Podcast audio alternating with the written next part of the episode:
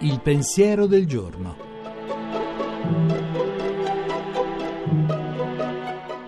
In studio Giuseppe Savagnone, editorialista e pubblicista.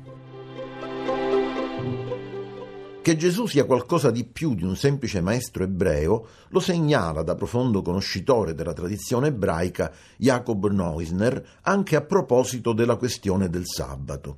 Il comandamento di santificare il sabato era al cuore della vita di Israele, era il riposo di Dio che si può trovare solo nell'astensione da ogni attività.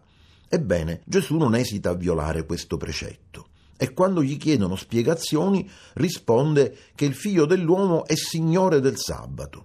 In realtà, osserva Neusner, anche gli ebrei sapevano che in casi di emergenza il buonsenso impone di operare anche di sabato. Non è questa la vera novità del messaggio di Gesù.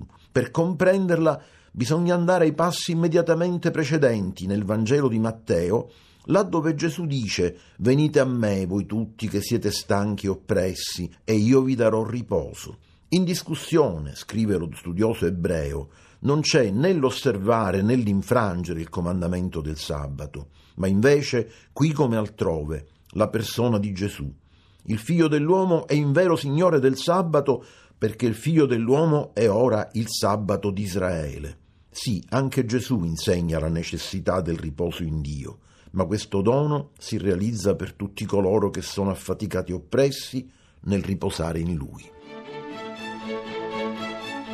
La trasmissione si può riascoltare e scaricare in podcast dal sito pensierodelgiorno.rai.it.